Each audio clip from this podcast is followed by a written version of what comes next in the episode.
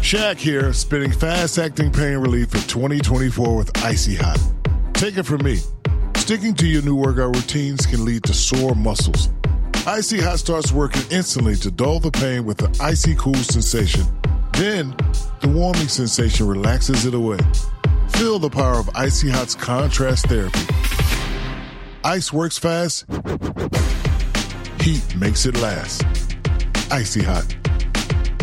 Business. It's all the things that keep this world turning. And behind every one of these companies is a partner helping to keep it all moving. It's why the local flower shop and your favorite pizza joint, the startup and the stadium, hospitals and hotels, banks and restaurants nationwide all choose the advanced network, cybersecurity solutions, and round the clock trusted partnership from Comcast Business, the company that powers more businesses than anyone else. Comcast Business, powering possibilities. Restrictions apply. Call or visit ComcastBusiness.com to learn more.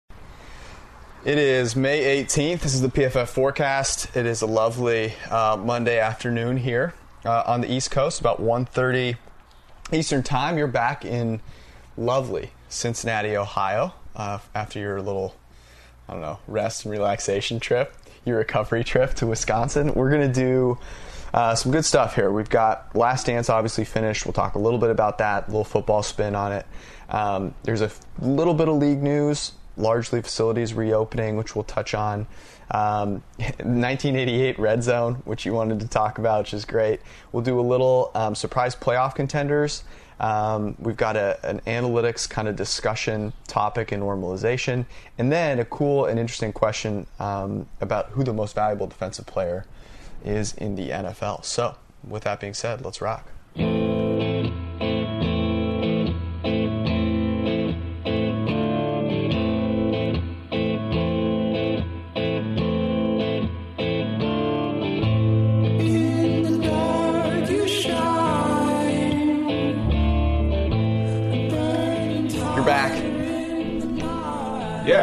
I, I took a little trip, um, did some work, but mostly, uh, you know, Didn't shave.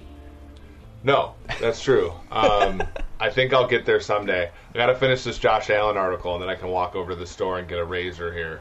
Not in Buffalo, you can't. What's Um, that? Tease it. I said not in Buffalo, you can't. Yeah, right, right. Tease it a little bit for me. What are you writing about for Josh Allen? Uh, I basically it's it's a, a like, so people are talking about you know how Josh Allen's deep passing isn't a concern because it's only a certain fraction of his passes, and and I just like my whole thing is just sort of we talked about the last dance. It's like you know in a league where deep passing is superior. You know, in terms of efficiency and, you know, just the, the further downfield you go, the more efficient it is, even after you account for turnovers and stuff like that um, you know, not being able to go downfield is is bad, even if you are improving underneath. It's sort of like in the you know, if you were an NBA player and you were getting really good at mid range jumpers, um, that's certainly not a bad thing. Uh, but if you are a player that can only shoot mid range jumpers, uh, I don't think you're as valuable. And I think so. You Yeah, know, it's the absence of opportunity that is afforded by the skill, um, which is which is interesting. Let's let's save that. I, I have some thoughts on that, yeah, and I'm going to try and poke some holes in your in your argument in a second because I was thinking about this too. Um, but the last dance last night, uh, the two the last four episodes I thought were by far the best of the whole thing, and there are a couple things that really stuck out to me from last night's. And the first one was something that I didn't know that they were going to talk about because there were a few things that seemed like they just weren't going to make the story. One of which was actually Jordan's family, which interestingly like crops up randomly for the first time in the last episode. Like his kids are on there, but that's the first time anything, which is interesting because in Space Jam, like his kids are in that movie and um, so it was a very interesting thing that they they totally that was you know out of the dock, and obviously Jordan had final cut on all of it. Um, but the second thing that I wasn't sure they were going to talk about that they did was the Steve Kerr thing, and this hits really close to home for me. His dad um, was not, my dad is still alive, thank God, but my dad went to American University of Beirut. um, and was actually uh, graduated from there like one or two years right before Kerr's dad went over there, and was assassinated. Um, you know, in Beirut, uh, shortly after becoming the was it the vice president of of AUB, and it was crazy. It, it shined a light on things that are still way bigger than sports that are going on still to this day that are just terrible and horrible. And the fact that they were able to spend 10 minutes on it, I thought was awesome. Um, I asked my dad about it. I was like, hey, you know, what, what was the motivating factor behind these things? And he goes, you know, as crazy as this sounds, and people want to make it like a big political thing, like oftentimes it was just because they, you know, there were certain factions that wanted to corrupt the admissions system. And mm-hmm. like if you didn't like if you couldn't bribe someone into the school like you were going to pay for it with your life. And I, I that that that was crazy to me. But i thought that was it was great that they had that story in there Yeah, stra- uh, yeah, it was it was something that I knew about Kerr. I knew that he had, and I didn't know all the details, um, but they went into that. Um, it, it's obviously Steve Kerr is pretty outspoken. Um, it, it's always those like sort of personal experiences where I will, if somebody's had one like that, I, I kind of will take their opinions a little bit more seriously. seriously so, yeah it, it, it's um, you know a lot of people don't like Steve Kerr for because of his opinions, but I think uh, in in some ways like he's got scars that I think have informed him, uh, and you know in many ways I think he's spot on. But no it that's a great point like it can't be underscored what he's been through and the reason you know what does he attribute that loss to and i it, it has to be political unrest and incompetency at, you know it, in politics and for him to be now outspoken about it makes sense. And you can agree or disagree with him but like you got to give him credit for sticking up for something. It's way easier i think for him to be quiet than it is for him to be outspoken. And that's something that um, you know for him to be outspoken and not be like a lunatic on it is tough to do. So kudos to him for that. W- what else um, what else stuck out to you about the last couple of episodes about about jordan? Uh, I don't know. I think like you know Scottie Pippen apparently doesn't didn't like how he was portrayed, um, but I, I I really think that Scottie Pippen was a star in the show. Um, I thought he you know handled I thought he handled being one of the best while also supporting somebody who's the best. I thought he did that really well, and I think he never, you know, he he was never um, how to like, in he he he was never delusional about his situation, uh, which That's I it. always thought was I always That's thought was great, it. and it was one of those where even when he made a mistake, even when he pulled out of you know when because honestly, like if you think about him, he was second fiddle to Jordan for so many years, and then he becomes you know the best player on the team after Jordan retires, and they get in the playoffs, and uh, you know uh, Jackson calls up a play for Kukoc instead of him, and you know. I- Personally, I have less of a problem with like him initially being like, "No, forget this," than maybe some other people do. Now, again, in a team sport, you sort of have to know like the circumstances and stuff, and ultimately you still play and you still do that. But I can understand him like sort of waiting it out. He had a terrible contract. Uh, you know, obviously terrible relative to other NBA players. yeah Good which he signed to in good, fairness. good for somebody who right good for somebody Yeah. who came up like he did um, but you know there's a lot of situations where he i think felt as though he was sacrificing a lot. And in a moment where he could have been somebody you know he could have shined he he was not afforded the uh, ability to. And so when you look at him I- think it's as noisy as life can be. He mostly played his role extremely well, but in the in one moment of weakness, he got he got bludgeoned for it. Right? It's I like have a comp. I have a comp for you because I thought you said it perfectly. He wasn't delusional, right?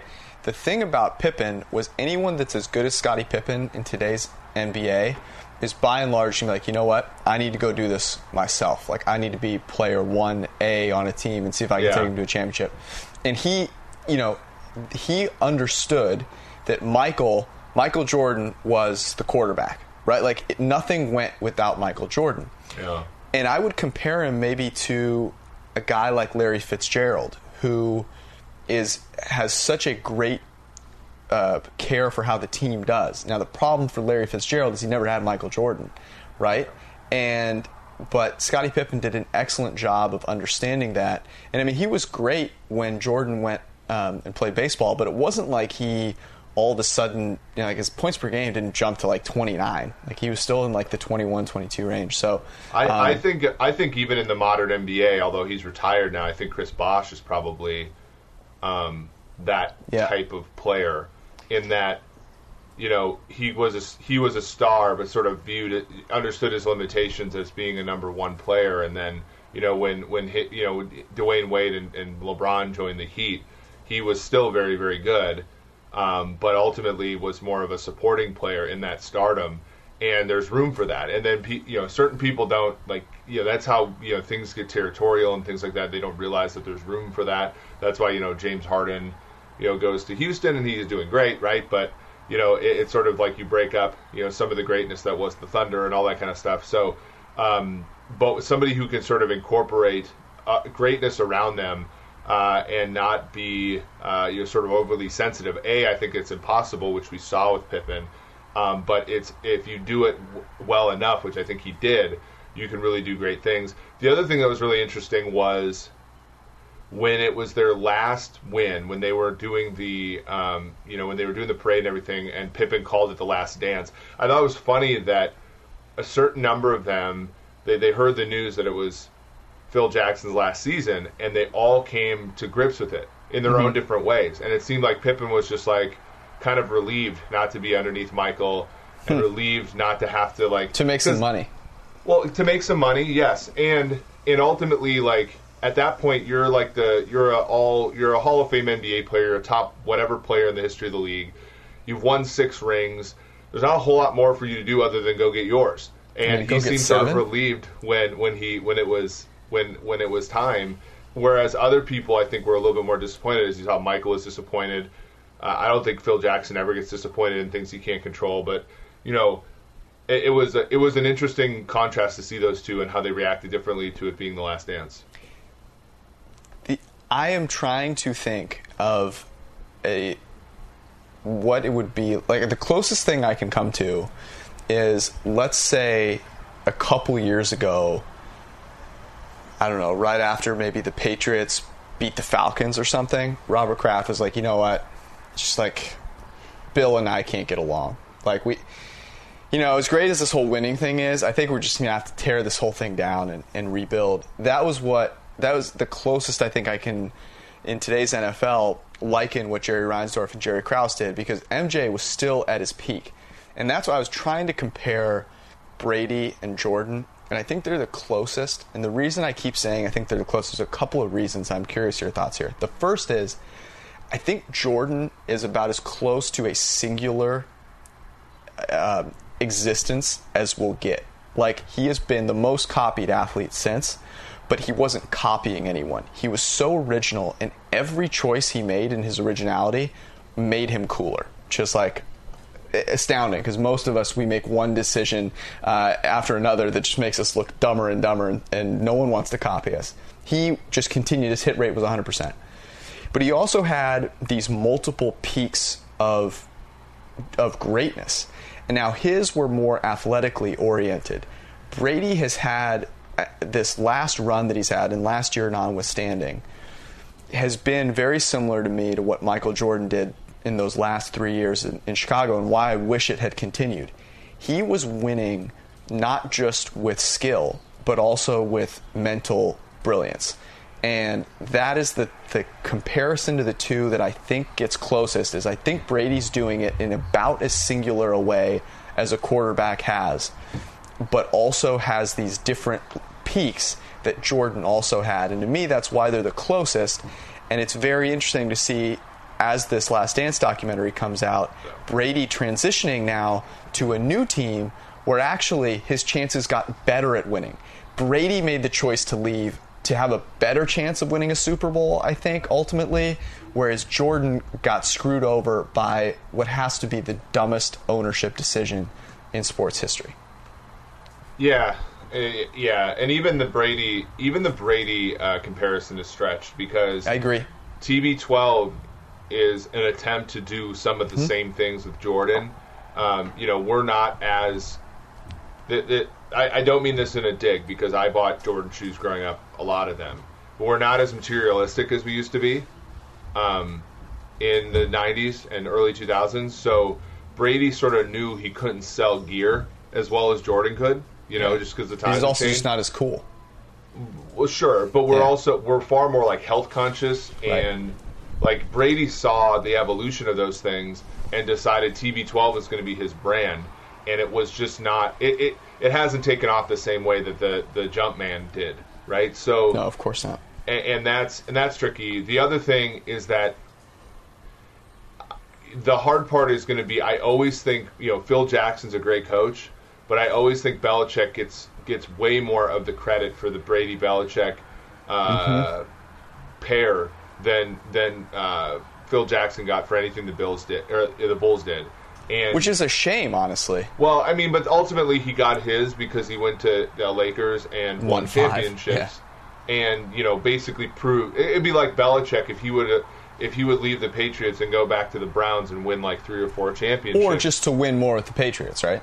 or to win more. Yeah, because now you know now that now it's essentially the, a, a completely different team.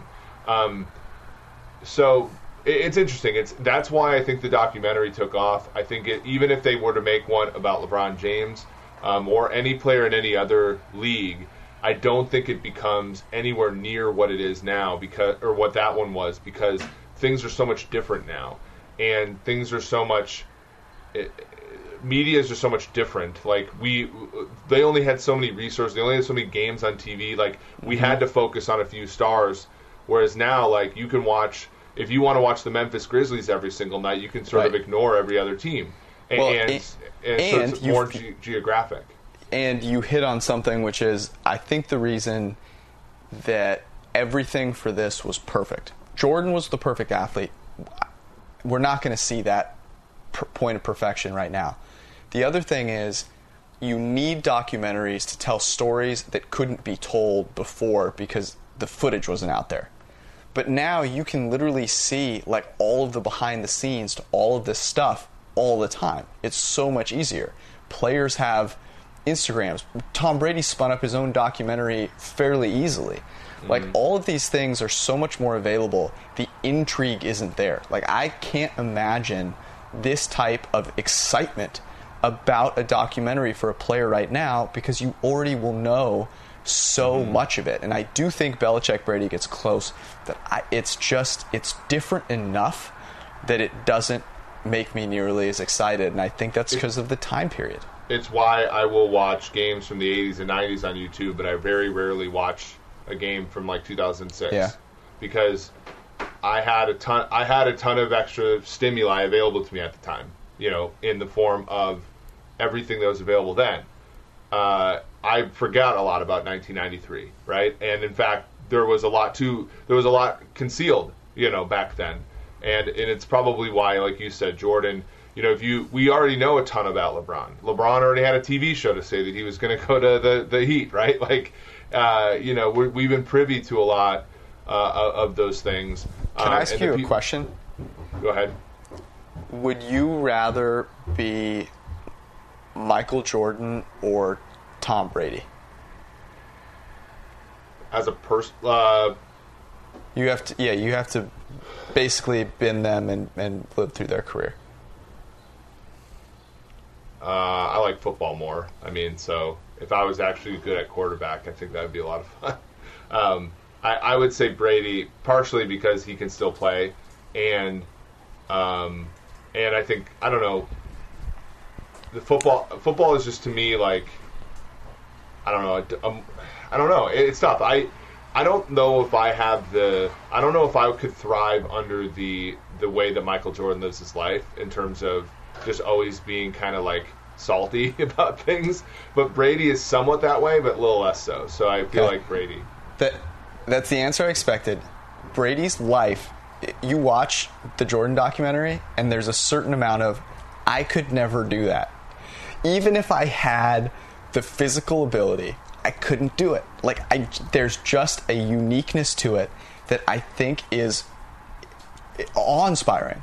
And there's a, you know what? Brady is amazing, but like also his life has some similarities to mine, and he he has a he has what appears to be a much happier relationship with his family, and like all these normal qualities that you know. Still, he's obviously very abnormal, but Jordan is like a different type of species. And I, I, honestly came away from watching this and watching that, particularly that last season, being like, he felt so totally different. The only time that he even seemed similar to anyone was when he ordered a pizza and got got food poisoning. Yep. yeah, that's. I mean, that's 100. percent Who, by the way, what? Okay, uh, we'll transition to your '80s football here in a sec. Um, who's the uh, visiting city that is most likely to to food poison a uh, opposing quarterback in today's NFL? Appleton, Wisconsin. And is it Aaron Rodgers? I, think when it, I, I, do think when Aaron Rodgers plays for the San Francisco 49ers and he visits. has to, and he visits for like let's say a, an NFC divisional playoff game. Well, that's never going to happen because they're never going to make the playoffs with Jordan Love. But like, okay, so like week seven, um, you know, San Francisco goes to Lambeau. They stay in Appleton because that's okay. the only city that's big enough to have you know uh, hotels in that area uh, there's totally going to be some guy from Manitowoc that like orders, you know, some. oh, some, that's great. Some deep dish like sh- like he's going to want Chicago style pizza and like. Yeah. He's going to order deep dish, and, and it's going to be a little too deep. Let's just put it that way. Okay, so that's a good one because it's a small enough city where the options are like limited. I thought that was one of the funniest things was we're in Park City and like I can't get food at 9:30 at night. Yeah. How ridiculous is that nowadays? So I don't know that there's any other cities that are that small where you'd have that situation. So I'm going to take it a different route. In Vegas, corruption is very possible. And even if you're ordering, even if you're staying at um, the nicest hotel out there, you know, someone will have the the reason to go in and try and you know put a little extra something on a grilled chicken Caesar salad that's coming Tom Brady's way. So that that's my thought there. Um, I, I, could talk about this for a long time. I rewatched uh, a lot of the 97 and 98 games. Um, it was great. I loved Bob Costas. Dude, Bob Costas is incredible. He comparing him to Marv Albert, who Marv Albert everyone says is, you know, he's the goat whatever. Bob Costas was so good in those 98 finals, like I, I said this last night, yeah. and no one cares to read my tweets on this, obviously, but like Jordan's game six performance, the second best performance that night was Bob Costas, who just threw a no hitter in that game. He was insane. Yeah, I also find it, find it funny that like Dick Stockton was doing like national NBA mm-hmm. games back then because now, you know, he clear he's like doing he's like the fifth guy in Fox. What about uh, Bill Walton for NFL? Yeah, Walton was always like a caricature, wasn't he? Like at yes. this point, you just like, hey, let's like let's do some LSD and watch some basketball. He in, and in, he was just giving Karl Malone in some of these games. He, he, was saying things, and he was calling him Karl. And the funny thing about Walton is that he like had a speech impediment and like couldn't speak and yeah, finally yeah. learns how to speak and then couldn't you couldn't shut him up. And he's just like come on karl. You've got to be better than that karl. Like going on and on. It was so funny. Karl won the mvp that year and he was just oh man it was there's so many i'll i'll watch this whole thing over again to pick up on all the little pieces that i didn't the first time around. Um, it was that good. Uh, okay. You watched 1988 red zone, and I need to understand this. I need you to take me through this. Yeah, I was a little bit. So when I saw that that, that this happened, I was a little. I was excited, but I was ri- driving home or riding home uh, from the Twin Cities uh, yesterday, so I didn't watch it live. So I watched it today, and I'm like, Yo, this is outstanding. The the tricky part was though is that the guy only had six 1988 Week Two games, which okay. I think lowers the effect. But yeah, he, so basic, was, he it basically, was basically red zone with six games. He recreated red zone for a random game, a random week in 1988, and it was fun and it was funny. The um, there's a lot less scoring back then, so yeah, I was going to say was the was the impact because like t- the th- reason it works so well today is that there's always a team that's a threat for there scoring. There were more turnovers back then though, so he did have like opportunities. Okay to sort of Was he um, doing um, like was he narrating the whole thing? Uh, kind of. There was a lot of dead air though that I was a little, but I guess there's dead air with Scott Hansen and, and uh, Siciliano too.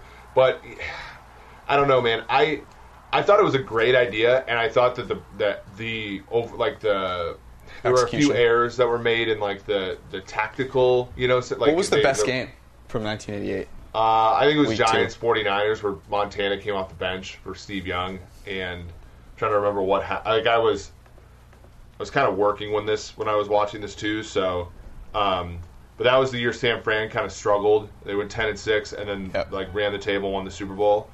Um, but yeah, like the the Giants got out ahead, then they yanked uh, um, Steve Young from Montana. Montana threw a 73 yard, 78 yard touchdown to uh, Jerry Rice off the bench. It's kind of cool. I mean, it's stuff you don't see today, right? You don't see like uh, Tom Brady coming off the bench for Right. for Blaine Gabbert, right? Like you don't see guys you don't see guys sitting out when they're barely hurt, like they're they're just hurt enough to not start but play. It's sort of weird, but that happened like all the time back then. Maybe we'll see that with the Saints this year. I, that, it could be the case, right? It could be the case, especially if the Saints are like, you know, back then the NFC was interesting because the Niners were so much better than everybody else. So, like, they could sit Montana for Young like a few times this season just because it's like baseball. It's like, well, you know, we might lose this game, but we're going to go 13 and three, and it's not like the Rams are going to catch us, you know, Right. in the NFC West. So, um, but yeah, I was. I was a, so when it first came, I was disappointed a little bit, but I thought the idea was great, and I thought the the the execution was good. I think it'd be even better if Scott Hansen did it. Let's put it that way. There, I mean, there's no doubt. I, I was trying to think about how, like, how hard would it have been to be like, "Hey, Scott, like, this is what I'm doing. Do you, would you want to be a part of this?" But I, I, I'm guessing he doesn't want to take the risk of being bad, right? Yeah, and there, there was. It was interesting because like a lot of names were mispronounced and stuff. Like I feel like Hansen would like think that that would be a risk. Yes. Um, but uh, you know, I, I still think it's. I, I thought it was a great idea, and I thought you know, um, you know, I execution was far better than what I would have thrown out there. Um, but maybe still, maybe still lacking a little bit, and maybe there's opportunity for somebody else to uh, do do a good job with it. Could be you. You'd be you'd be good on that because you know enough about those old games where like random player comes in and scores a touchdown, and you're just all over it. You're naming you're naming the school he went to. It's his his mother Jane would be so proud of him. That'd be you. It'd be fun. Okay, uh, current NFL news. I want to keep tabs on where you're at.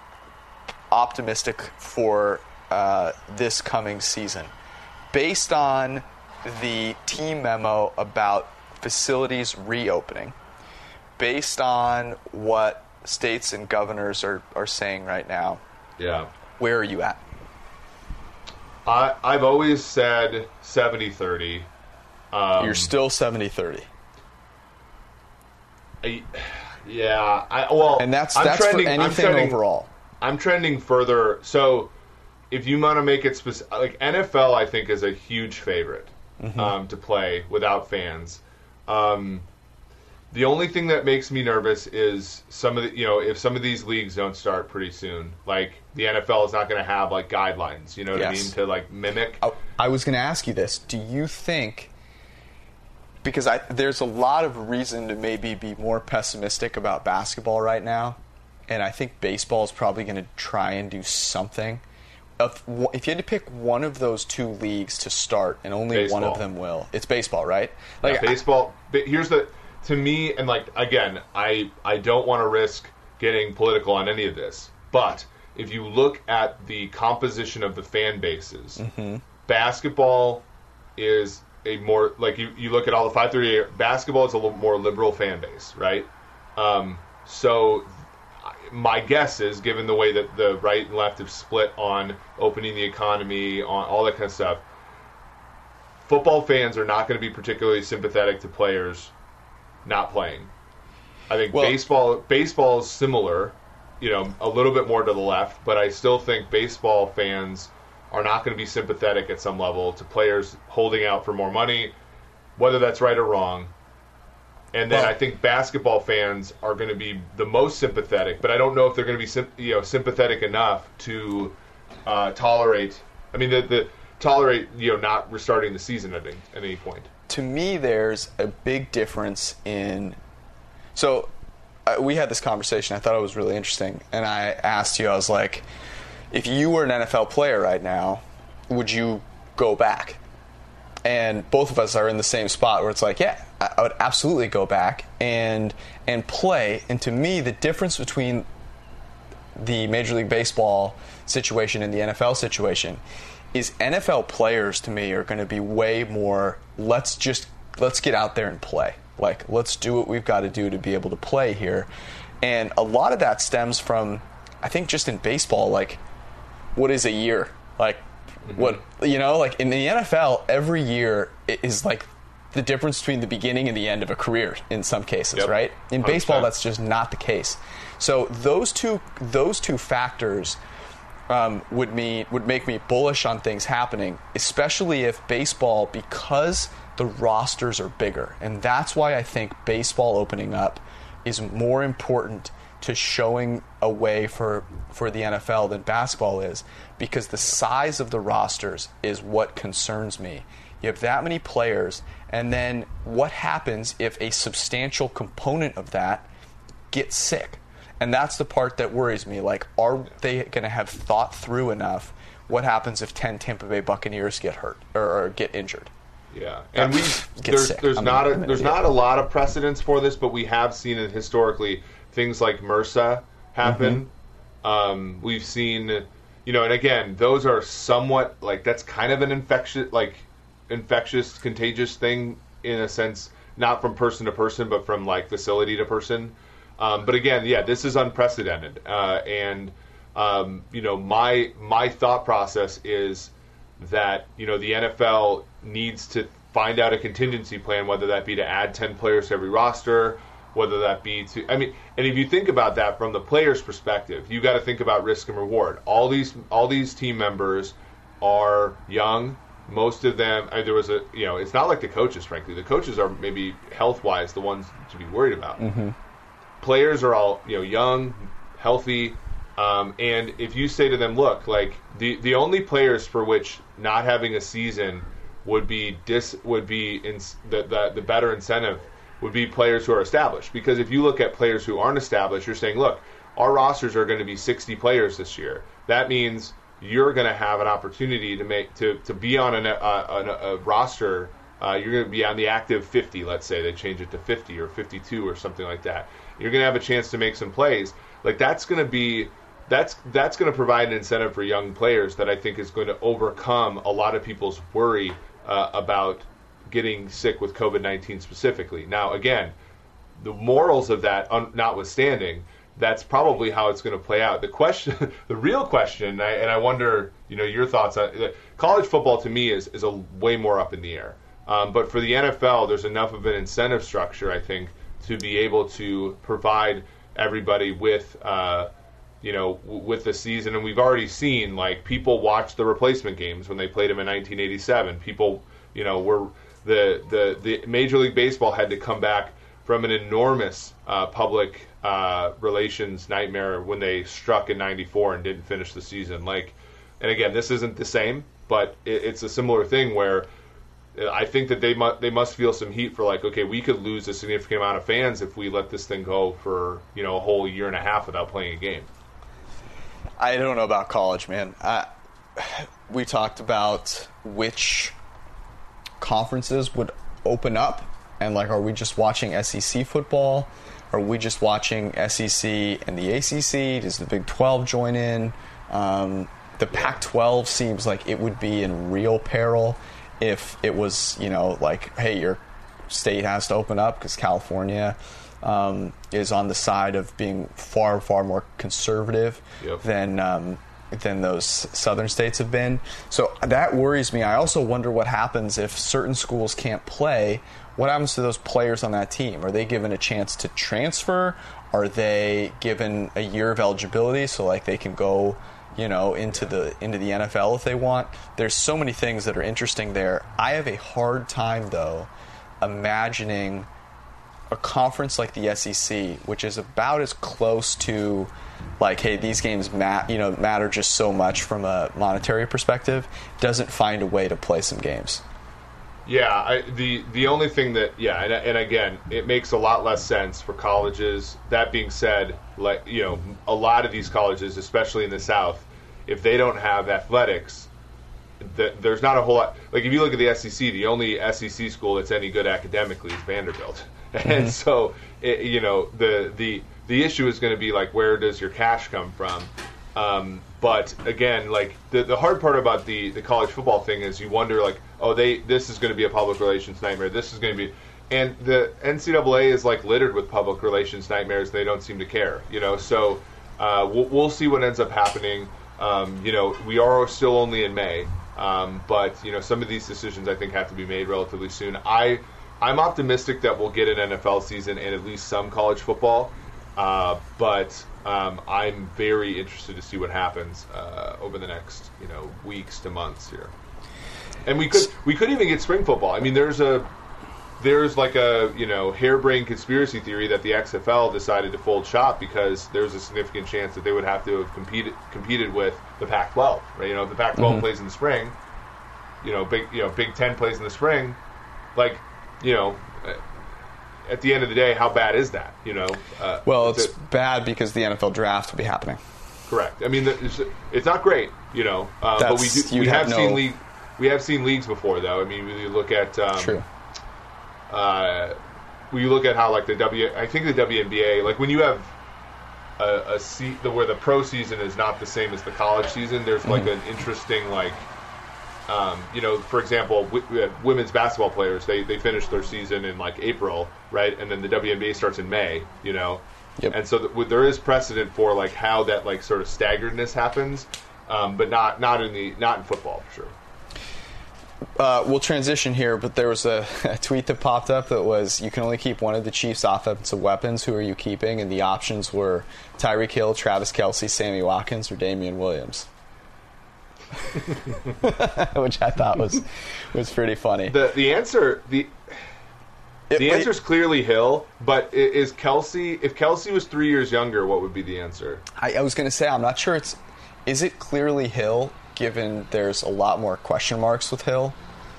And Yeah, if Hill- he's way more susceptible, like any little injury probably hurts him way more than it hurts Kelce. If Hill was squeaky clean off the field, the answer would be Hill. Um, if Kelce was five years younger, I think, and and given all of Hill's question marks, it'd be Kelce. Kelce's 30 now, um, and yeah, as a Chiefs fan, I hope he's great for a long time. I do think the Chiefs have to consider contingencies there. Where at wide receiver, um, you know, it, it's it's pretty it's pretty clearly you know Hill's Hill's the guy there. Um, as as great as Sammy Watkins was in the playoffs, and against Jacksonville week one. All right, let's do this because we're we spent a lot of time on um, on the Last Dance. So let's do let's do a little Josh Allen, and I want to um, pose a, a thought here, and I'm guessing this is something that Bills fans have thought of a little bit with Josh. Okay, so Josh Allen is. It turns out, despite his strong arm, well, well, well, well below league average throwing the ball 20 plus yards downfield. Using our accuracy charting, and I have to stare at this closely, um, he was about 21% below average uh, on uh, in terms of throws that were accurate using our ball charting location. So, like that's significant on throws 20 plus yards downfield. But that's something that is also unstable from season to season, especially relative to throws in the intermediate range, where last season he was about 6.5% above average in terms of his accuracy using our ball location charting. And I'm wondering maybe there's a little bit of, okay, he had John Brown and Cole Beasley last year. He's got Stefon Diggs this year. Let's see if having some guys that are maybe a little more confidence inspiring downfield, he gets on the right side of variance there. And what we really need to be focusing on is that he has improved his accuracy in the intermediate range. No, it's it's a it's a really good point. I mean, um, you know, when I look at this holistically, though, I think to myself, like because these things the splits are funny, right? Splits happen. When you look at him from an accuracy perspective, it's not just 20 and, and, and above, right? It's it's like 16 and above, 15 and above, you know. And I wonder somebody like yes, if you look at one sliver of his data, he looks okay. Mm-hmm. But ultimately speaking, like if a team doesn't need to keep a top on its defense, like if a team can just like play you underneath, is that are you really going to be effective offensively? And there's a lot of stuff that the Bills did that were noisy positively. You know, Allen mm-hmm. had six rushing touchdowns on like 60 or so like designed runs. Um, he fumbled five times, lost only two on those designed runs. He fumbled 14 times, lost only four on the other ones. He was like top four in the league on EPA per dropback that didn't result in a pass. Mm-hmm. But there's only one quarterback in the league where that's a positive number. For mm-hmm. Allen, it's like a half a point per negative per. So like the, you look at the totality, you're like, okay, if they can you, okay, if he can catch the right side of variance on deep balls, if he can maintain his efficiency underneath and continue to provide rushing value, then we'll have a, a pretty good quarterback. Um, all while jumping off from like the 22nd best team in the league in terms of EPA or you know 24th I think in terms of uh, uh, you know full offensive. It's like I don't know, man. I don't. I to me, it's like you're asking so much to go right, and then your jumping off point isn't particularly good. It'd be it's it's different than say the 49ers, who are a great offense, and yes, you you need a bunch of things to go right to continue to be great. You need a ton of things to be able to go right in in, in uh, Buffalo just to be good. It should be above average. Well, the thing Yeah, that and I, I- yeah, go ahead. and I and I just to me I think the accuracy issues like he has he puts a cap on his accuracy, right? Puts a cap on his accuracy because 26% of his passes are uncatchable inaccurate. That means that his completion percentage can only be 74% at most.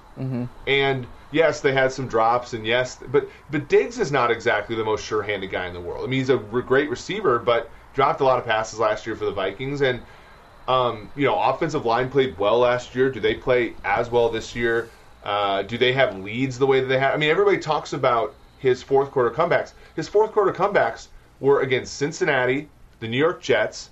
Uh, with Darnold was like, you know, spleen was one and a half times its normal size. Um, you know, and I think it was like what Tennessee. The, the his comeback wins were against some bad team, like the Mariota, Tennessee. No, you're you're spot on there. And the the data point that I was going to bring up that you mentioned is he led the, the NFL in percentage of throws that were deemed uncatchable, and that is it's one thing to be accurate, it's another thing to not be inaccurate, and not being inaccurate. Avoiding uncatchable throws is the stable thing. It's the thing that points to sustainable accuracy. And what worries me about this is you can't have it both ways. So you can't go, you know what, we're gonna we're gonna take his average depth of target, we're gonna decrease it by like two yards, which is what they did, right? They threw a ton more short passes. And that's going to inflate his accuracy numbers, and we're gonna talk about how they've improved this year. Okay, if you want to do that, then you've also got to look at the things that aren't so rosy, which is he led the league in percentage of throws that were not catchable. And that's with him throwing fewer of the passes that he supposedly isn't very good at. It's pervasive at the 0 to 9 yard. It's pervasive at the 10 to 19 and of course the 20 plus yard range. And that's the thing that that would worry me quite a bit.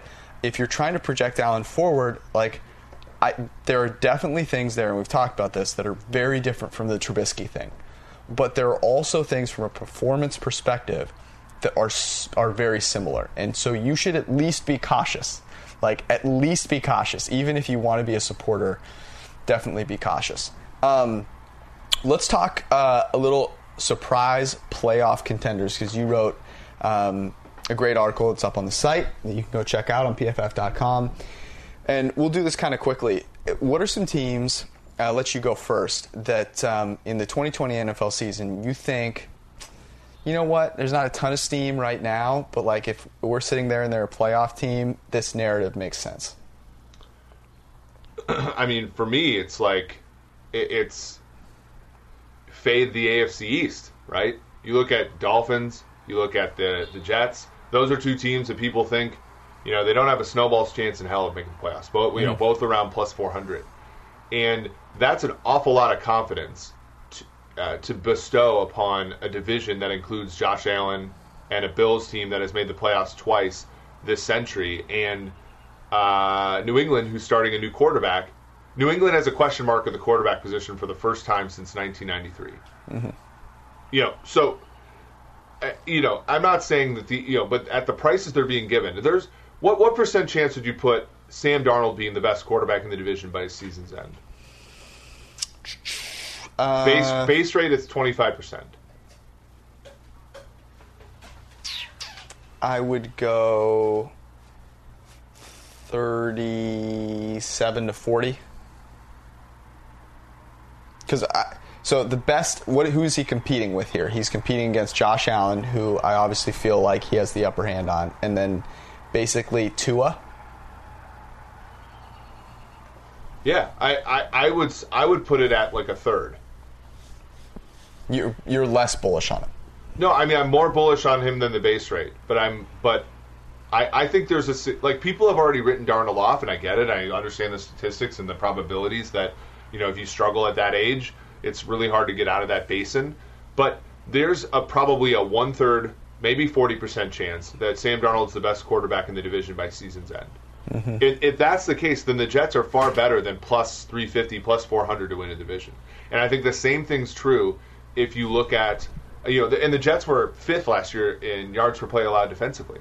Um, you look at that that team to me is a playoff contender, and no one knows it yet, and they don't realize. If you ask somebody what the Jets' record was last year, no one's going to say seven and nine. Right, right, right, right. Everybody remembers them getting four and 12. blown out a bunch of times. Everybody remembers them. You know, Sam Darnold seeing ghosts on Thursday or Monday Night Football.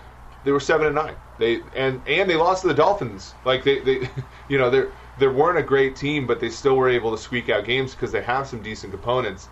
Um, and I think Dol- the Dolphins too. Like the the floor for the Dolphins quarterback position is pretty high because if Ryan Fitzpatrick plays horribly, they're going to put Tua in, and if Tua's not ready, they're going to put Fitzpatrick or Rosen in, and you know. All those quarterbacks have fault, but like the union of one of those three quarterbacks is probably going to be okay enough to compete in this division. All right, let me give you mine um, that you mentioned here, and that's our plus 650, the Bengals. And this is another AFC team, and I would I would say if you're picking surprise teams to make the playoffs, the AFC makes a ton of sense because the AFC has a couple of really good teams. Then it's like I don't know, um, and uh, we talked about the the Ravens regressing a little bit. There are also a lot of it feels like there's a lot of discontinuity with the Bengals, but there's a lot of discontinuity with the other two teams in that division, not named the Ravens. Right, Ben Roethlisberger's coming back. You know, he had, he didn't play with those guys last year, and then Stefanski in Cleveland. Like, there's going to be a little bit of a learning curve there. So with a team that now, you know, if Joe Burrow is a top ten quarterback, and they're also getting Jonah Williams back, and they've also got Tee Higgins to go along with a healthy AJ Green. To me, plus six fifty, uh, you know that that's th- them squeaking in as a wild card just feels like the type of thing that would happen during this season, and then they get blown out, but they at least squeak in. Yeah, and there's seven playoff teams now. So I, I you know, I- Exactly. I, I know that that's built into the price, but I do think people might be under handicapping the weirdness, right? Um, of that seven, like the Steelers without Big Ben for 14 games would have made the playoffs last year. Yep.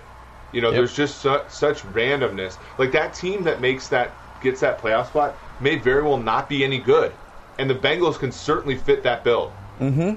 Well, here's the other thing: is every time teams play the Bengals, yeah, they're going to want to beat them because of Joe Burrow, but it's also going to be like it's the Bengals. Like this is the team we're least Yeah, worried about and have been the least worried about for a really long time.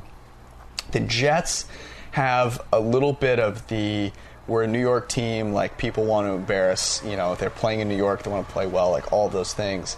Um, whereas with the Bengals, it's like I, they just they just they have to be overlooked by everyone, and that gives them a chance. And that's exactly the type of guy that I think Joe Burrow is. He's going to take advantage of that. He's going to come in with a chip on his shoulder. Here's the other thing that we're not maybe considering. Joe Burrow's just been quarantining at home with like his parents. So if you look at like all of the potential for you know getting coronavirus and getting sick, I think like Joe Burrow is one of the safest people. Plus, Ohio's been fairly uh, good at everything. True. You know, to our to our hometown's def, you know, uh, credit. Um, all right, let's let's close out with this. We have a couple things that, that we maybe we'll save normalization um, for another Yeah, we time. talk we talk too much, and the, the off season's long. Let's let's There's plenty. back. There's plenty of time. Yeah. Um, but we got a good question in from uh, at Jer Siegs. Jer Siegs. I, I, there's. I'm definitely pronouncing that terribly. But his question boiled down to. So Aaron Donald is the best defensive player in the NFL, but is he the most valuable? You talk a lot about how coverage is more valuable than pass rush, but Donald's been the best interior pass rusher by a wide margin for years. Is there a surety you get with Donald more valuable than the best cornerback in the game who isn't as far ahead of everyone else at his position like Gilmore? And so this is a great question. Um, if you're looking at next year, who do you think is the most valuable player uh, in the NFL or on the defensive side of the ball? Wow, that's a great question. Um, well, here's the thing. What I do know is is oh man, it's it's a great question because you think about the um, the it's akin to some of these simulations that we've had. Like, what team is going to win 13 games? Well, none of these simulations are going to spit out 13 as an average, and and it's sort of the same thing. Um, it's sort of the same thing as saying like, okay, who's going to be more valuable than Donald? I know Donald is going to be within a certain band of war, right? That's going to be kind of higher than if I project any of these corners. But I know that there's going to be a cornerback who, ex, you know, who's who hits on like this sort of low probability event and becomes like an almost like a point eight player, right? So, and the hard part is, is generally speaking, like those players are hard to predict, which is kind of making the argument again of value. Value in a season may not necessarily be value overall. Yep. Um, a, a- a great question. Um, okay, so let's let's actually answer your question. So, so I, I asked it that way for that exact reason, which is if you're only there for one season, then you've got to consider the chances of look. If I'm taking something that's unstable, then I've got to consider the lack of stability. But if I am picking value based on over time, so say the next five years, then that's where you have more opportunity for coverage to become more more valuable. And so that's where I would then lead. Yeah, but you do get you do get some evening out though too, which is sort of straight, right? Because Sherman, for example, was the highest covered grade last year during the regular season, but in 2018 he wasn't great, and 2017 he was hurt a lot. So like the average of those three years, I think Donald might have him in terms of WAR. I actually have to look. Um, Yeah, but Sherman's Sherman's a unique, a, a little bit of a unique case because you wouldn't take a guy that old. Yeah, I still think the best bet. So, like, let's think for a second. The best bet is probably, and this is going to sound silly to some people. I think the best bet is Casey Hayward of the Los Angeles Chargers, um, because he's somebody who was in the ballpark of most valuable corner for a couple of years, regressed a tiny bit once, and then kind of came. He's been like pretty stable season to season at a very as being very valuable. Gilmore's kind of been up and down. Um, we're not quite sure. Like, let's say the Patriots stink, and there's not other teams are not throwing the ball in desperation against the Patriots. Does he have as many interceptions? Does he have as many pass breakups?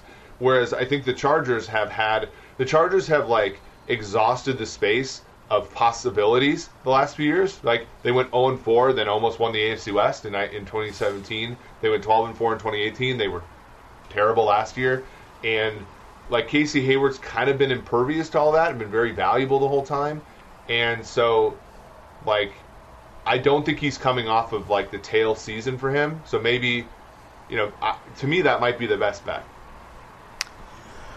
Case Hayward's a good one. I also thought of uh, Jalen Ramsey as being somebody who, Here's a question about Ramsey though: is he, he hasn't on. signed a deal yet. right? I- is he playing? I mean- pending he plays. And I was on I was on our friend Evan Silva's uh, podcast with Adam Levitan the other day, and I talked. The Rams, I think, are a team that I don't think I can fade enough this year. just It- to it makes sense. change the subject just a tad. I mean, nine their season win total being nine nine and a half early on in the process seems so quaint. And I, I think if they finish with a season win total above eight by the time you know the season opens, I'd be surprised. No, I look. I I agree with you wholeheartedly on the Rams. I'm thinking about a guy who, um, because of the situation last year, certainly did not play his best football. And if he's playing anywhere near his best football, is the guy who I would take first as a corner. You know, if I'm building a team around, so like that team could play poorly record wise, and he could still be at the top of his game and have one of those seasons. Um, you know, now that he's kind of got a little bit more stability there. But this is a really interesting question, and it points to, um, you know, all the things about why it's important to be both valuable, you know, and stable. At, at, at the same time, you're not going to get that though that often, and particularly on the defensive side of the ball, where coverage is so um, susceptible to the offenses that you're playing. Right, like it just is. Um, so I don't know. So you'd go Hayward though, if you had to choose one. yeah, I, That Yeah. says a lot, right? Like it just tells you Yeah. how. Um, I almost said Marcus Peters, but I, I sort of am still pissed the Chiefs traded him. So Mm. okay, you're not going to go Damien Williams though. Uh, no, Damien. Damien. Damien's like, dude. There's. Think about that. The Super Bowl elicited two players who like are generally bad, who are going to be legends in Kansas City: Sammy Watkins and Damien Williams. Oh man, I still think it's funny that Sammy Watkins was traded up for, and that um, I, was- when we were rewatching that draft, that Ray Lewis was like waxing poetic about how he was the best player in the draft. Well, it was sort of the uh, interesting, like Clemson wide receiver. Like it was the, you know, we made fun of like the oh Florida corners or whatever, and it was like, you know, they had Hopkins and then they had Watkins and then they had Williams and uh, you know, for a while there it was sort of like the wide, you know, Renfrow. They had the wide receiver you, and it's like, yeah, maybe like just go past the jersey color when you evaluate talent. Although Watkins has had he has had broken feet, he's had he's had issues with injuries, but um, and he you know he generally has played well um, in offenses where he had to be. I mean, he had a thousand yard season with Tyrod Taylor, but uh, but yeah, the trading up for him. Um, maybe maybe here's the last question of the day. Did you think the Julio Jones trade was a good trade? No, Right. So like, but people people will forever say that that was successful because it worked. You know, it ended up working out. well they have Um, zero Super Bowls. Right. The best, the best but they got part a is Hall of Fame using, player. That's a trophy. Using using the Super Bowls argument to like say that the trade was bad, even though the trade was bad for like a totally different reason. I think that's funny. Um, the Julio thing is tough, right? Because it's like people have such a hard time divorcing the process from the result. I was going to say I have one more question for you that uh, that I just thought of right now. I don't know why, but um, oh, you were talking about the quarterbacks for the AFC East. And I was thinking about the NFC East. Um, if you look at so obviously Wentz and Prescott are one side of the thing. Haskins and Jones percentage chance uh, how you would distribute the chances of those guys being better versus the other. yeah, I would say I would give a. I would put I would put Prescott or Wentz at seventy five percent. Okay, but how would you? Sp- I'm saying then- and then I between would- Jones and, and Haskins. And I would split the last. So I would say Jones. Um, I think it's really close too. I think it's even. I honestly like Haskins had some bad statistics last year, but I Mm-hmm. but I ultimately felt as though he had more. He had less to work with. I, I thought Gruden was not great at the end. Um, his He had Terry McLaurin, though. He had only one receiver. Yeah, but you look in the like. Okay, P- Pat Shurmur is a good coach. The the Giants were like top 15 in yards per play in 2018 with Eli Manning. Okay. They were top. They were top two thirds of the league last year with Daniel Jones and Eli Manning. You had Barkley for some of the year. You had Lad, You had um, uh, Slayton. You had Shepard, and you had Ingram. Um, the offensive line wasn't great, um, but I thought Jones had more to work with, and so I, I'll I'll put it even. And to me, the being even is more of a say on. I think I'm a little bit bullish on Haskins after. I think the public will say Haskins was bad last year compared to Jones. Oh, certainly, certainly. I think if you did a poll right now, people would would think that it's Jones. Well, let's do the PFF 25. podcast, PFF forecast uh, poll. Here's here's what I would say about the two of them. So let me make sure I get this um, right here. So Daniel Jones, I almost called him Daniel Jeremiah there, which is kind of funny. Um, I almost channeled my inner Neil and said Jones. Daniel Jones was so he had what 12 interceptions but nearly 6% of his dropbacks were turnover worthy plays like that so like to put that in context here um, there were 35 quarterbacks that we consider you know in the sample there were only two of them that had a higher rate of turnover worthy plays than Daniel Jones Yeah. like that's a little scary to me. Whereas But- Dwayne Haskins, like at least I know with Haskins, like I think there's going to be less of a chance of a total breakout, mm-hmm.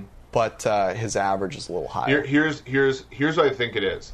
Giants fans have had the same quarterback since 2004. In that time period, if you would have thrown for 3,000 yards on 62% completion with two to one touchdown interception ratio, you'd be considered good. He'd be a Hall of Um, and and in that time, so like I have one of my good friends is a Giants fan. He's like Eli should be in the Hall of Fame. Look at all his numbers. I'm like, yeah, 30 touchdown passes is like was like amazing in 19, you know, 2003. It's like kind of average right now. You know, not average, but it's kind of like a reasonable outcome if you're behind all the time in 2020. So like, but Giants fans see his his like raw numbers and they're like, wow, this quarterback would have been great because they've only had like relatively few guys play the position Yeah. during that time period. The other thing that's funny when you look at Jones, he had 24 touchdowns last year. Uh, 13 of them came in three games. He had four against Detroit, which we, you know, they lost that game. Um, and he had four against the Jets, and they lost that game because he fumbled three times. Uh, and then he had five against Washington, um, who's you know not as we just talked about, not a very good team. And in fact, they had to win that game in overtime. So um, you know, I think there's a lot of bias over okay in t- close losses slash one you know overtime win. Daniel Jones was gutsy and like you know got stuff done. Right.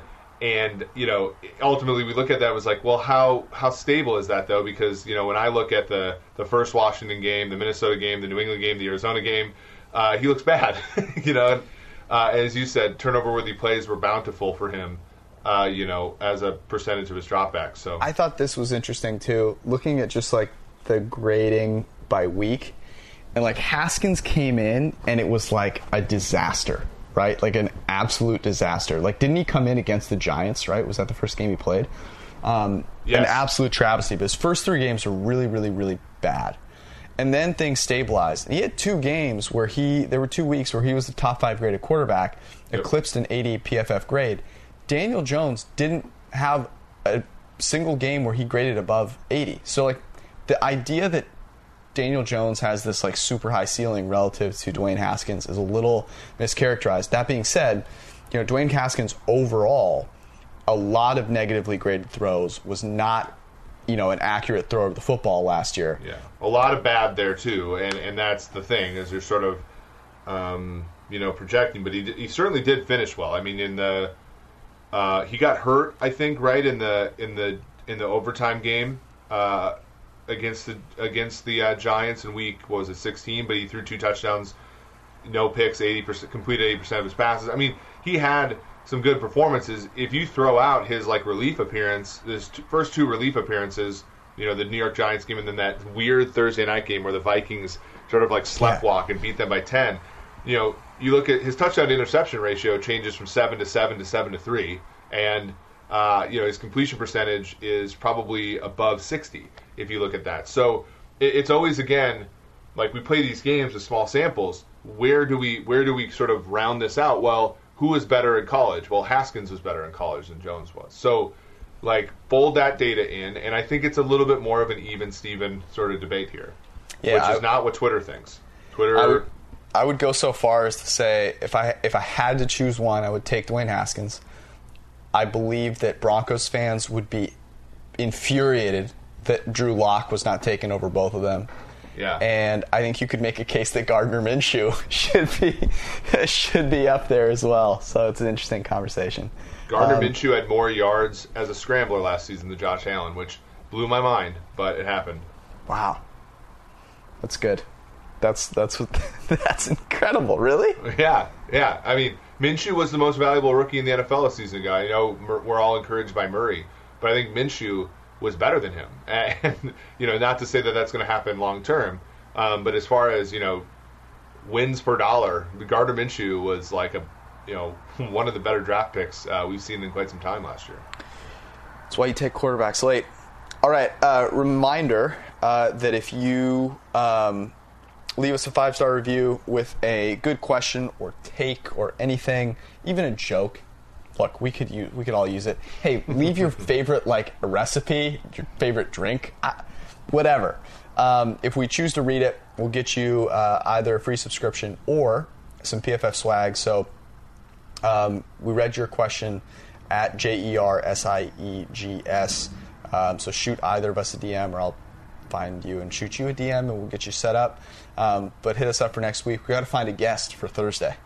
So uh, I don't know. We'll see. We'll figure it out. Anyways, Yeah. thanks guys for tuning in, and we'll talk to you guys on Thursday. Peace out.